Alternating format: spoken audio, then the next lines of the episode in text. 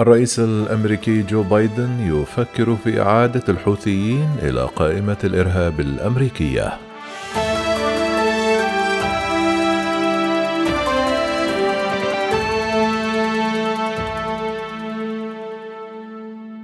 قال الرئيس الأمريكي جو بايدن يوم الأربعاء أنه يدرس إعادة تصنيف جماعة الحوثي اليمنية كمنظمة إرهابية دولية بعد أيام من مقتل ثلاثة أشخاص في هجوم بطائرة مسيرة في الإمارات. بمناسبة أول عام كامل له في منصبه بعقد مؤتمر صحفي لمدة ساعتين ركز جو بايدن على جهوده لكنه تطرق أيضا إلى قضايا السياسة الخارجية. كما تلقى الأسئلة حول إيران واليمن بعد أسابيع من توليه منصبه في عام 2021 شطب بايدن رسميا ميليشيا الحوثي من قائمة المنظمات الإرهابية الأجنبية وهو تصنيف وضعه سلفه دونالد ترامب. كما عمل الزعيم الأمريكي على إعادة إيران إلى طاولة المفاوضات بشأن برنامج أسلحتها النووية. ولدى سؤاله عما إذا كان سيعيد تصنيف الحوثيين كمجموعة إرهابية أجاب بايدن إنها قيد الدراسة.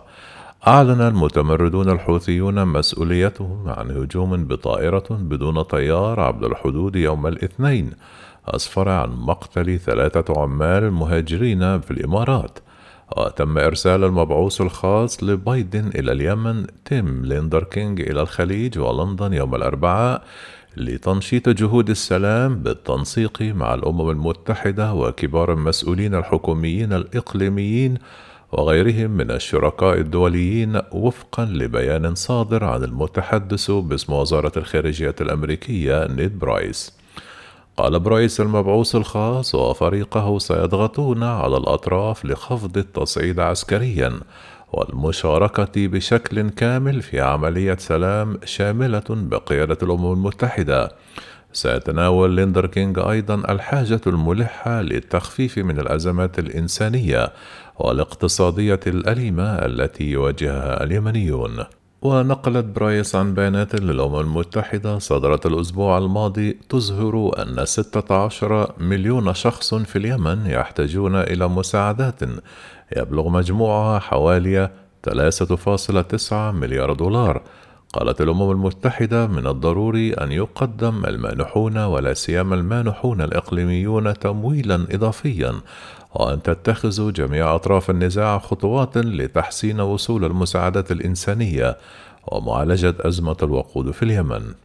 سئل بايدن أيضا عما إذا كان يحرز تقدما مع إيران في الجهود المبذولة لإجبار النظام على الالتزام بخطة العمل الشاملة المشتركة لعام 2015 أو الاتفاق النووي لم يحن وقت الاستسلام أجاب هناك بعض التقدم الذي يتعين إحرازه ومع ذلك ومن الواضح أن المؤتمر الصحفي المطول كان يهدف إلى تسليط الضوء على إنجازات بايدن منذ أن أدى اليمين كرئيس قبل عام واحد في العشرون من يناير من عام 2021 قالت المحللة السياسية الكايدي أن المؤتمر الصحفي لبايدن بدأ وكأنه خطاب انتخابي ويبدو أنه تم تنسيقه للسماح له بمعالجة نقاط حديثة السياسة بينما يستعد الديمقراطيون والجمهوريون لمعركة انتخابات التجديد النصفي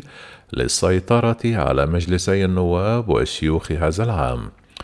قال الكايدي أحد كبار الزملاء في مركز سياسة الأمن انتقدت فشل بايدن في التصدي للعنف الإرهابي الذي ظهر مرة أخرى في كوليفيل بولاية تكساس هذا الأسبوع عندما احتجز أربعة من أعضاء كنيس كرهائن إلى أن قتلت الشرطة المسلح كما أكد جو بايدن أنه يعتزم الترشح لإعادة انتخابه وسيبقي كمال هاريس في منصب نائب الرئيس.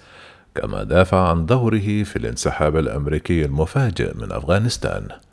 تلقى بايدن في البداية أسئلة من إحدى عشر مراسلا.